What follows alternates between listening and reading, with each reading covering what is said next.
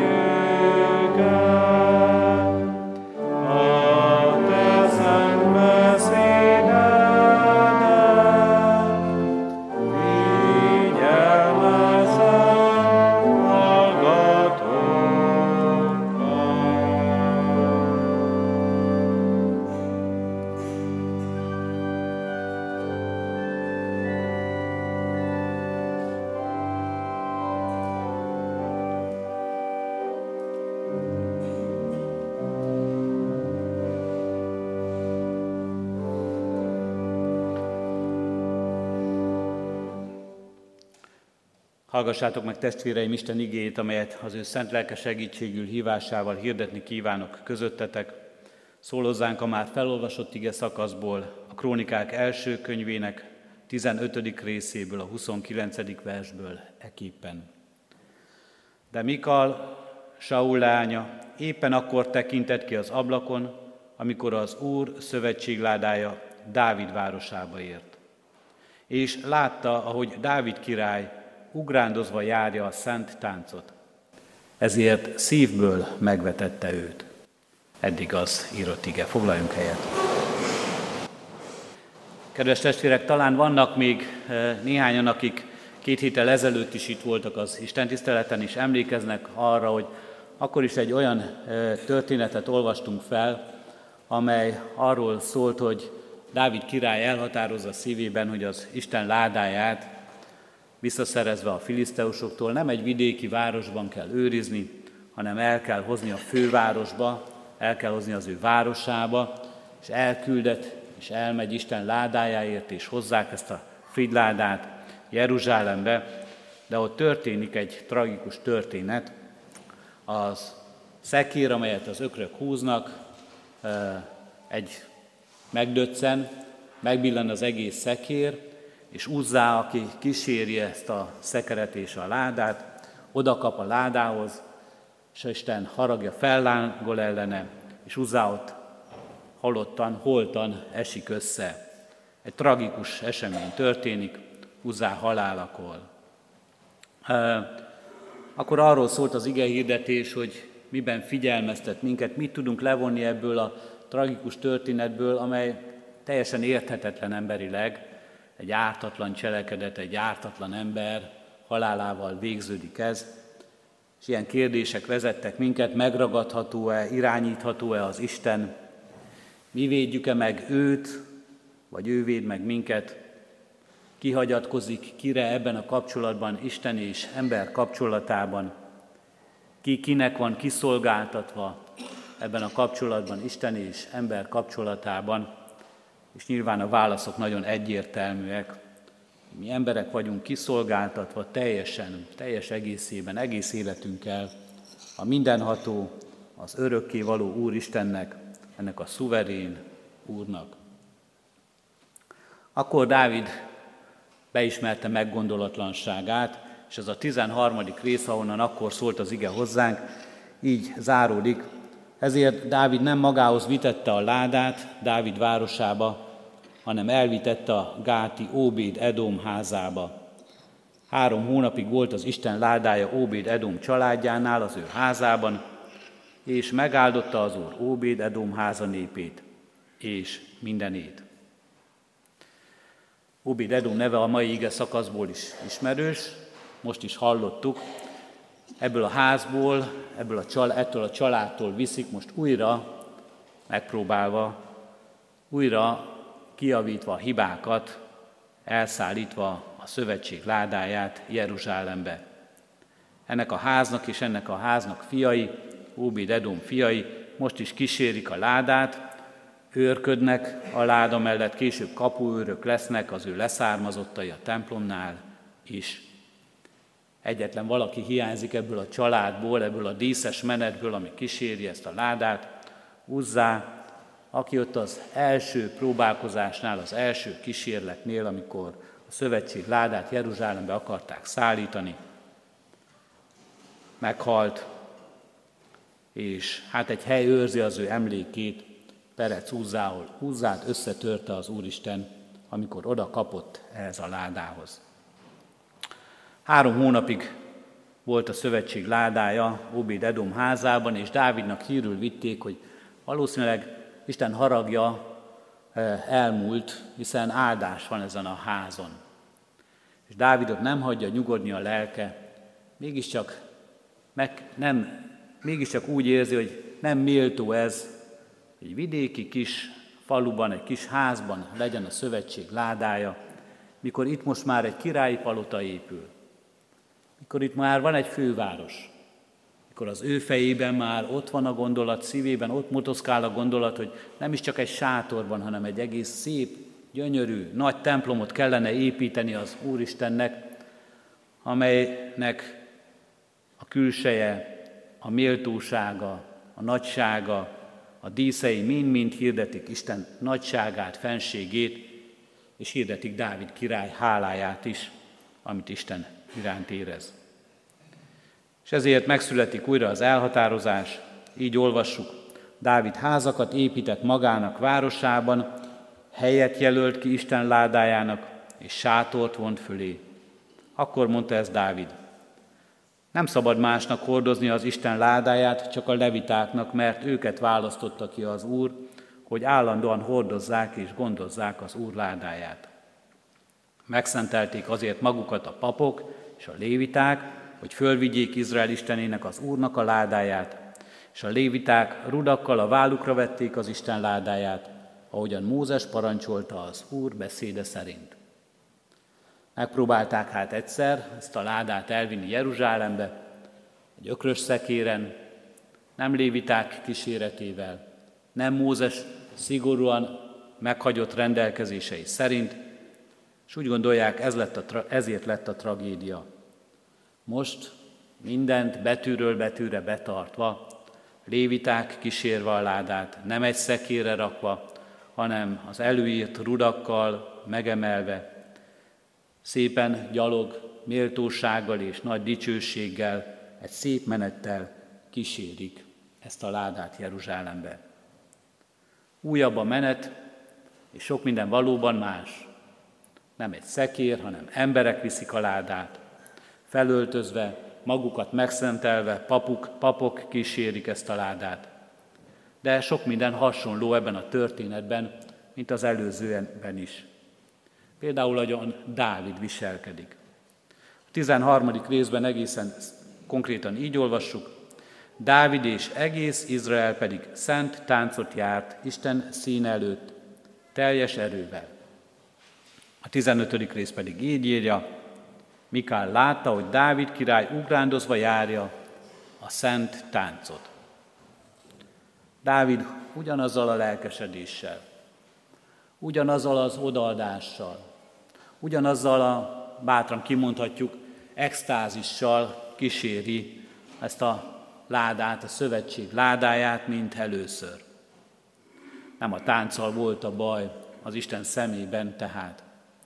Nem ezzel volt a baj, ahogyan Dávid teljes lelkesedéssel, szívével, lelkével, gondolataival, egész testével ebben a táncban, ott van az Úristen előtt, és tele van örvendezéssel, tele van újongással, reménységgel és hálával a szíve, amely valóban túlcsordul az ajkára, éneklésben és imádságban, és a testére ebben a táncban, hogy köszönti az Istent. És nem is a külsőségekkel volt már a baj. Megérkezik a láda. Ott vannak a papok, akik kísérik, olvastuk név szerint, és megemlíti őket hosszasan a Szentírás, kik milyen szolgálatban, milyen hangszerekkel dicsőítették Istent, és kísérték a ládát. Külsőségekkel, külsőleg minden baj, minden hiba nélküli.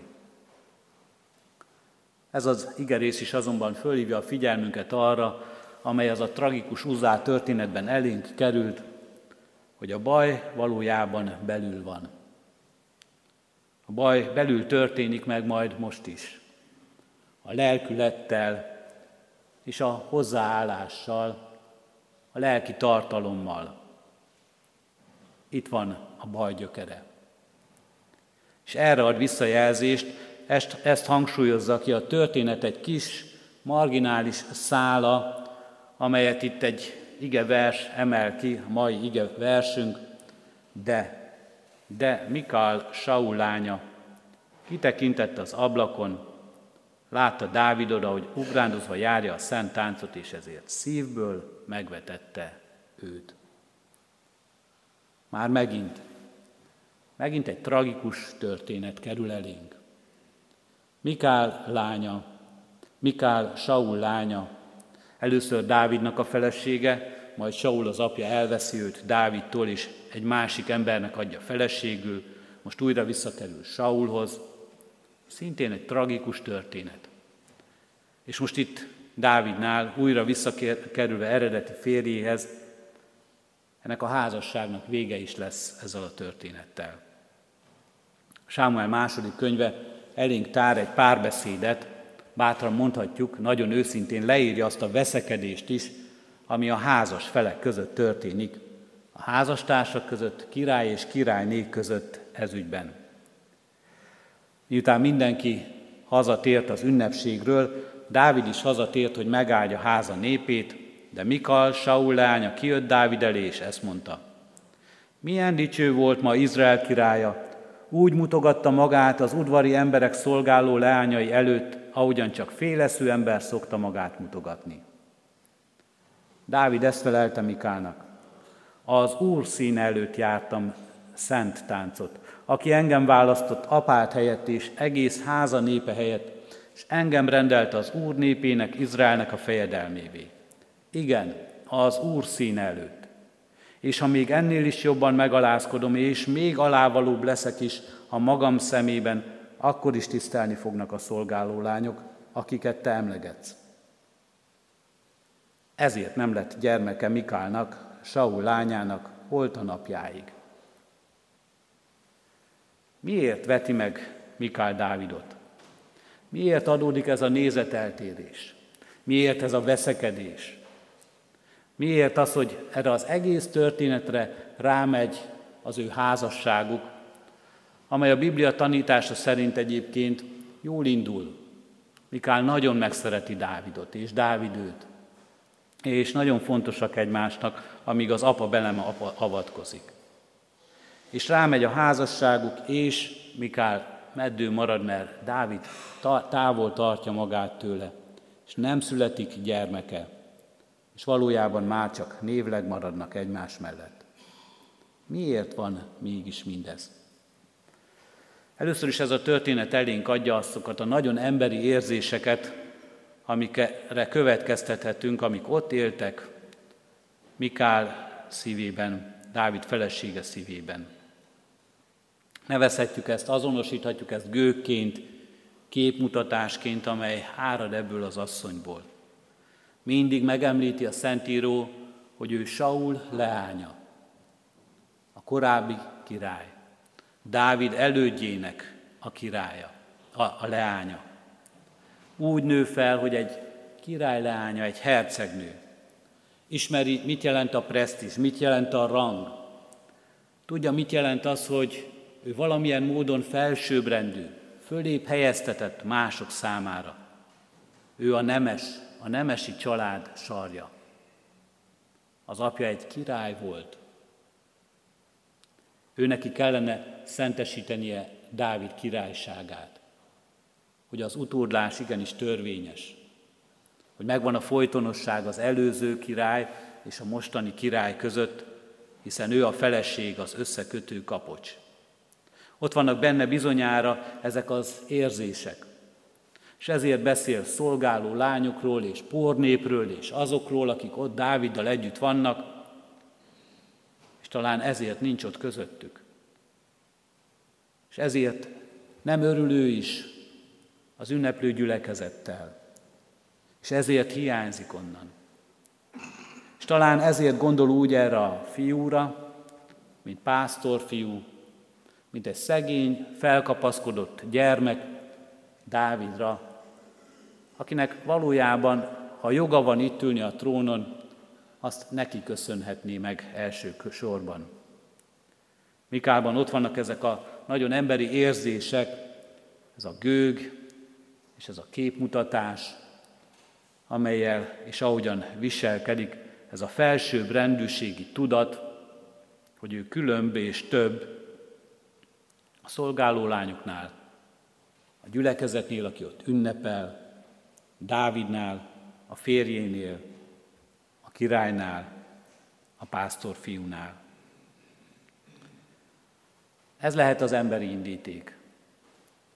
A másik valóban inkább ebben keresendő, hogy Mikál távol tartja magát, nem csak ezektől az általa lenézett emberektől, a szolgálóktól, a gyülekezettől, távol tartja magát az Úristentől is.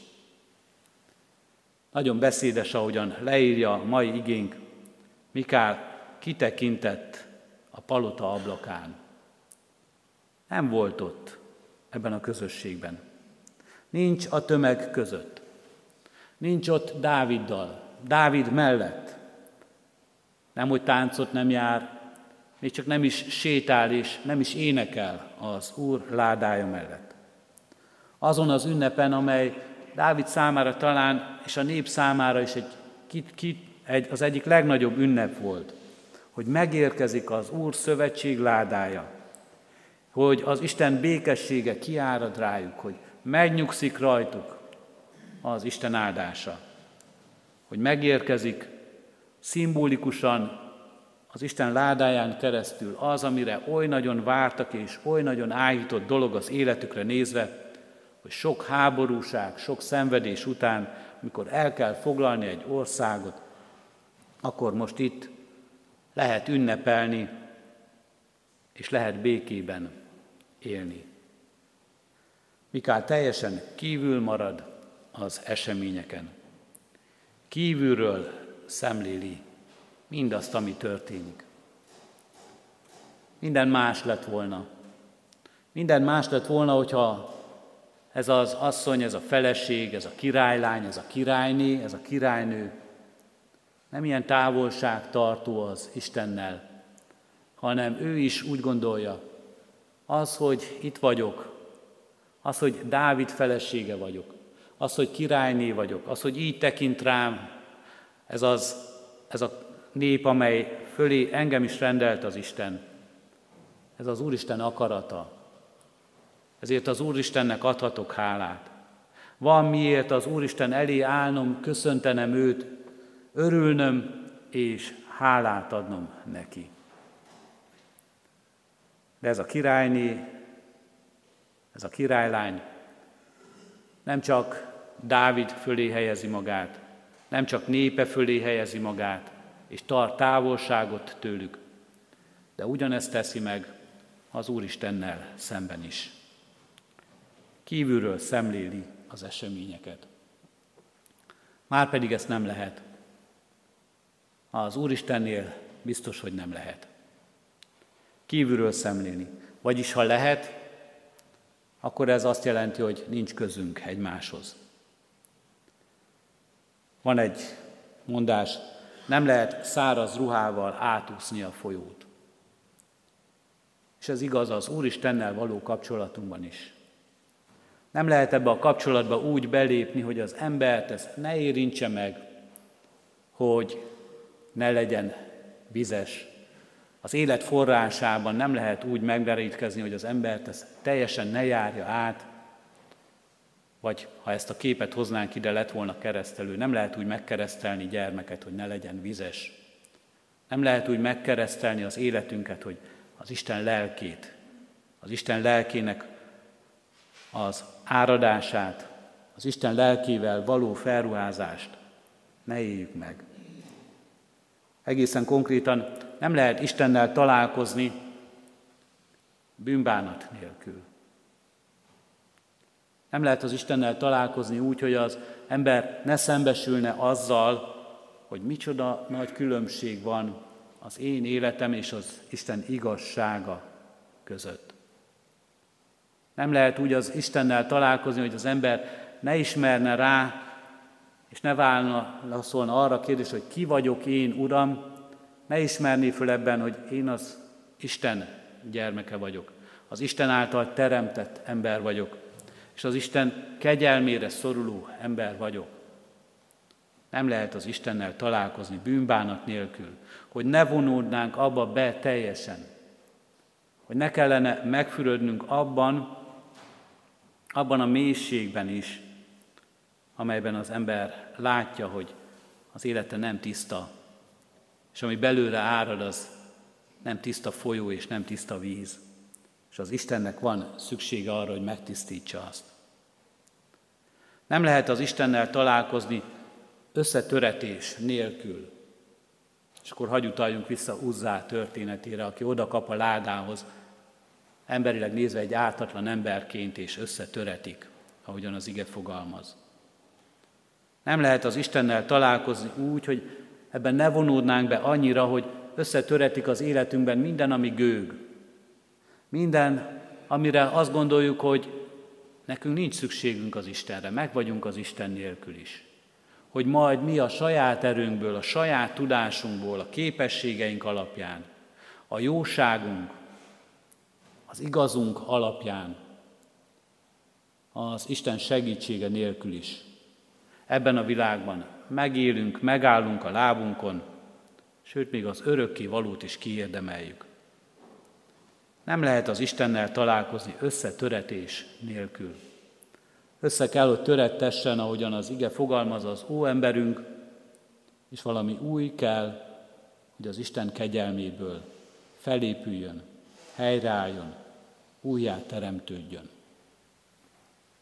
Nem lehet Istennel találkozni őszinte és igaz érzelmek nélkül, képmutató módon. Az Isten nem tűri ezt. Jól látja minden gondolatunkat, minden érzésünket, minden vágyunkat. Magunk előtt is rejtegethetjük. A világ előtt jobb színben tüntethetjük föl. Igyekezhetünk megnyerni valamilyen más képet beállítva önmagunkról másoknak szeretetét, bizalmát, megbecsülését. De az Isten elé nem állhatunk így. Őszinte és igaz, alázatos szívvel, érzelmekkel, teljes kitárulkozással. Enélkül ezt nem tehetjük meg. És amire még ez a történet nagyon megtanít minket, nem lehet az Istennel találkozni lelkesedés és öröm nélkül. Ez a lelkesedés és ez az öröm, hála Istennek nem belőlünk fakad majd, hanem az Úristen ajándéka lesz ez. Ennek a találkozásnak az ajándéka és gyümölcse. Hogy megváltozik az életünk, hogy tudunk lelkesedni azért, ami az Isten lelkéből adódik az életünkbe. Tudunk örülni annak, hogy az Isten velünk van, és nem ellenünk. Tudunk örülni annak, hogy az Isten szövetségében élhetünk, ahogyan ezt Dávid itt megélte és megtapasztalta. Tudunk örülni annak, hogy az Isten szeret minket, hogy az Isten békessége munkálkodik az életünkben. Békességre akar jutni velünk, és azt akarja, hogy békében éljünk. Nem lehet ezeket megúszni. Nem lehet száraz ruhával átúszni a folyót, az Istenhez jutni. Szükség van, hogy bűnbánatra, összetöretettségre, őszinteségre, képmutatás nélküli életre, és ebből az Istennel való találkozás után lelkesedésre és örömre jussunk el. Talán sokan megtapasztalják most is, talán ezekben a napokban is, egész keresztény életükben, hogy aki nem vesz részt az Isten tiszteleten, megveti azt, aki részt vesz, kineveti, lenézi. Sőt, talán a legnagyobb kritikusaink azok, akik részt sem vesznek egy Isten tiszteleti alkalmon. A legnagyobb kritikusaink, a legnagyobb kritikusai azoknak, akik ismerik az Istent, azok, akik nem ismerik az Istent legnagyobb kritikusai azoknak, akik közel vannak az Istenhez, és akiknek fontos ez a közelség. Azok, akik mit sem tudnak, mit jelent ez a közelség. Mit sem tudnak arról, mit jelent az Isten jelenlétében élni. Ezt látjuk ebben a történetben, Dávid és az ő feleségének Mikál történetében. A hívő király számára ez egy igazán szép, felemelő, és egy örömteli rész az életének. Valami, amiben azt érzi, célba érkeztem. A helyemen vagyok. A helyemen vagyok, nem mint király, ezt elismeri ő is, hanem mint az Isten által választott ember, mint az Istenben bízó és az Istenben hívő ember. Aki kívülről nézi ezt, az bolondságot lát, az megalázottságot lát, az abban megvetés születik meg. Jézus Krisztus azt mondja, van, amikor ennek így kell lennie, így kell történnie az életünkben. Boldogok vagytok, ha én miattam gyaláznak és üldöznek titeket, és mindenféle rosszat hazudnak rólatok. Örüljetek és újjongjatok, mert jutalmatok bőséges a mennyekben, hiszen így üldözték a profétákat is, akik előttetek éltek. A világon nyomorúságotok van, de bízzatok, én legyőztem a világot. Így kell lennie, mondja Jézus Krisztus. Sőt, vannak, akik azt mondják, ha nem így van, akkor rosszul csinálunk valamit. ha nem születik meg ez a konfliktus, ha nincs meg ennek a tragédiája, akkor valamit nem jól csinálunk. Mert úgy áll ez a világ, és olyan ennek a világnak a rendje, hogy Isten folyamatosan összekülönbözik ezzel a világgal. Ha nem is az Isten, az Isten által képviselt értékrend. Egy alternatív világot mutat meg és hoz létre, amelynek más az igazsága, más az értékrendje, mint amelyben ez a világ Isten nélkül él és élne. És éppen ez a feladata az Isten népének, hogy tükröt tartson annak a világnak, amely Isten nélkül él, hogy mit jelent Istennel élni. De ebben a tükörben nem a konfliktus a lényeg. Nem az a lényeg, hogy folyamatosan össze kell veszni, hogy meg kell romlani az emberi kapcsolatoknak, hanem az, amit ebben a történetben látunk, hogy felmutassuk a lelkesedésünket, az örömünket, felmutassuk a bűnbánatunk után a bűnbocsánatunkat, felmutassuk az összetöretettség után a helyreállításunkat, az újjá teremtett voltunkat, az új, emberen, új embereinket. Felmutassuk, hogy az Isten elé tárt őszinte és igaz érzelmeinkkel az Isten nem él vissza, hanem felszabadít minket. Felmutassuk, hogy képmutatás nélkül is lehet élni ebben a világban. Lelkesedés és öröm. Ez legyen az az alternatíva. Ez legyen az a más, amit az Isten követése szül bennünk, és amit ennek a világnak hirdetünk. Legyen ez így. Még akkor is, ha Pálapostól is azt mondja, hogy mi a megfeszített Krisztust hirdetjük, aki a zsidóknak ugyan megütközés, a pogányoknak pedig bolondság, de maguknak az elhívottaknak, zsidóknak és görögöknek egyaránt az Isten ereje és bölcsessége. Erőt és bölcsességet, lelkesedést és örömöt lásson rajtunk, lásson bennünk az a világ, amely nem ismeri az Istent, amely nem az Isten közelében akar élni, hanem kívülről vagy távolról szemléli az Isten népének életét.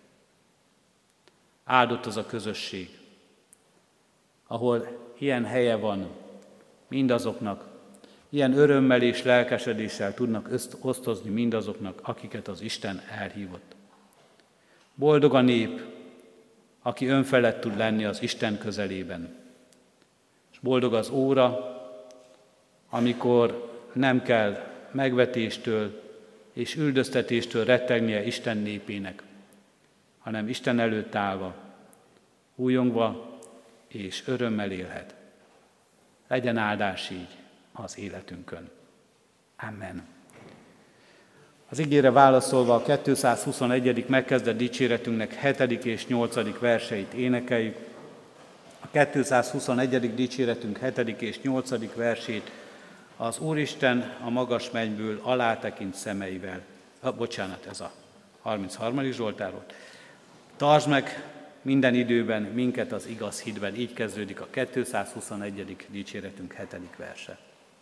thank you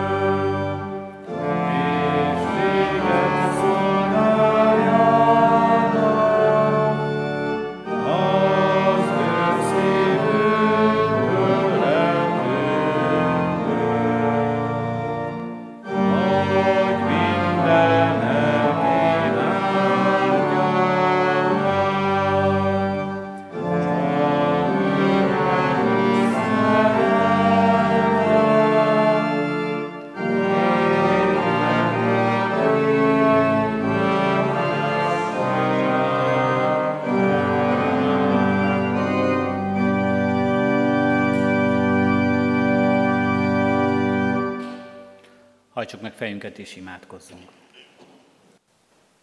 Add, a Te szent lelkedet, hogy átélhessük és megérezhessük. Bátran jöhetünk hozzád bűnbánattal.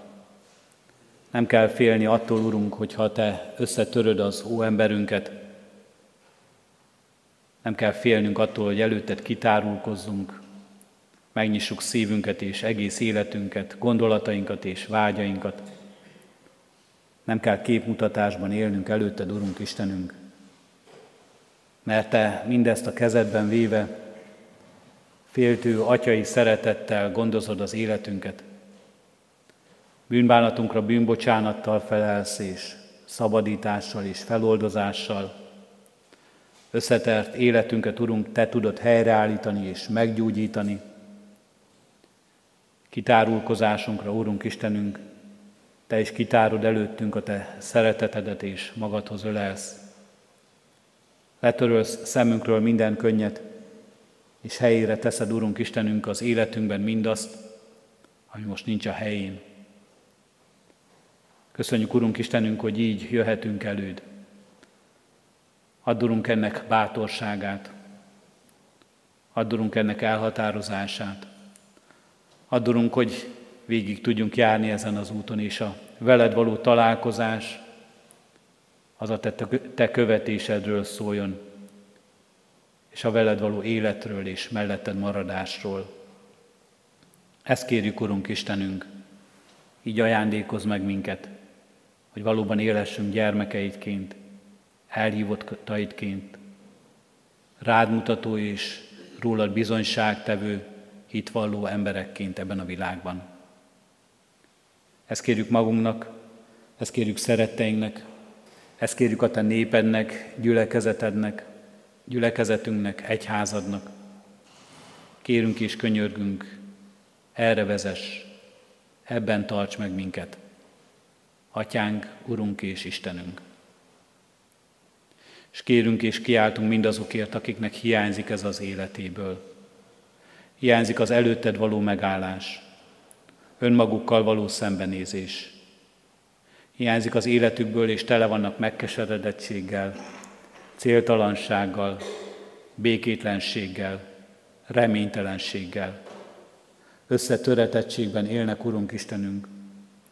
Kiáltunk mindazokért, akik nem látják mindennek ajándékait, akik most még csak azt látják, ami körülveszi őket, és ami meghatározza életüket kézzel fogható módon. Kiáltunk a betegeinkért, a gyászolókért, a háborúban, üldöztetésben élőkért, a szegénységben, kilátástalanságban és kiszolgáltatottságban lévőkért. Kiáltunk, Urunk Istenünk, jelenj meg az ő életükben is, lássák jelen valóságodat, nyerhessenek gyógyulást, reménységet, békességet, vigasztalást, jövőt. Kérünk és könyörgünk, Urunk Istenünk, jelenj meg így, Te az örökkévaló, a mindenható és a végtelen Isten, ahogyan megjelentél, és ahogyan megjelensz újra és újra előttünk a Te fiadban, Jézus Krisztusban, aki ezért jön, hogy mindezekből kiszabadítson, utat mutasson, hozzád vezessen minket. Hallgass meg most kérünk a mi csendes imádságunkat, Urunk.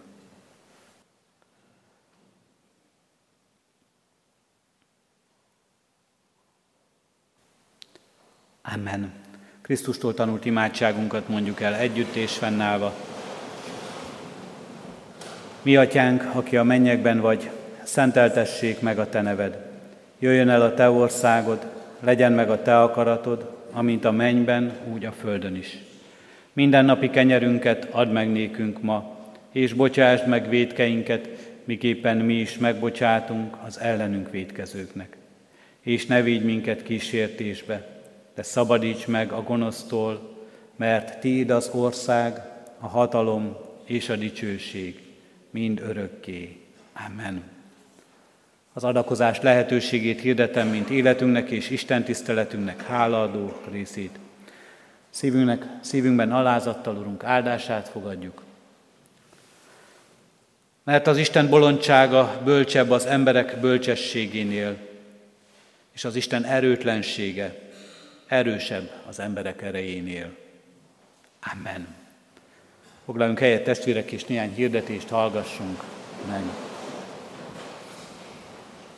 Hirdetem, hogy a kiáratoknál hirdetőlapokat találunk, és a hirdetéseket az interneten, egyházközségünk honlapján is olvashatjuk. Kérjük a testvéreket, hogy a hirdetőlapból is vigyenek magukkal, és tájékozódjunk gyülekezet híreiről, részletesebben is kapunk információt egy-egy eseményről. A heti alkalmak közül a házi bibliórai alkalmakat szeretném először hirdetni.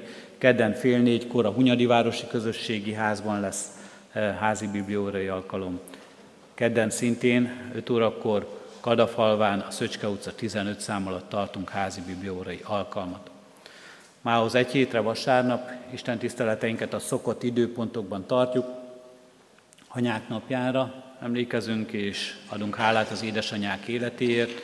9 óra istentisztelet után gyülekezeti kávéházat tartunk, ma 11 órakor családi istentisztelet lesz, református pálmácska kis növendékeinek szolgálatával itt a templomban. Délután 4 órakor mához egy hétre a református általános iskola leendő első osztályos, osztályosainak befogadó istentisztelete lesz itt a templomban, 6 órakor pedig a kert istentiszteletet tartjuk. Hálaadásra emlékezünk arra, hogy az elmúlt héten kereszteltük meg Bimbó Benett és Borbás Bendegúz gyermekeket. Házasulandó jegyes párokat hirdetünk örömmel, első ízben forró Dániel Ceglédi születésű református ifjú testvérünk jegyezte, Barakkó Bernadett kecskeméti születésű evangélikus hajadont. Kérjük a testvéreket, hogy otthon egyéni csendességünkben is emlékezzünk meg a gyász terhét hordozókról. Halottaink vannak, Mészáros Józsefné Sebők Terézia 74 évesen hunyt el, harmadikán szerdán 3.10-kor lesz a temetése.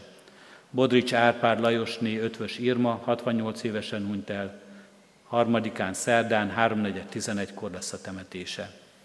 Fazekas József 91 éves korában elhunyt testvérünk temetése szintén május 3-án, szerdán délután 1 órakor lesz.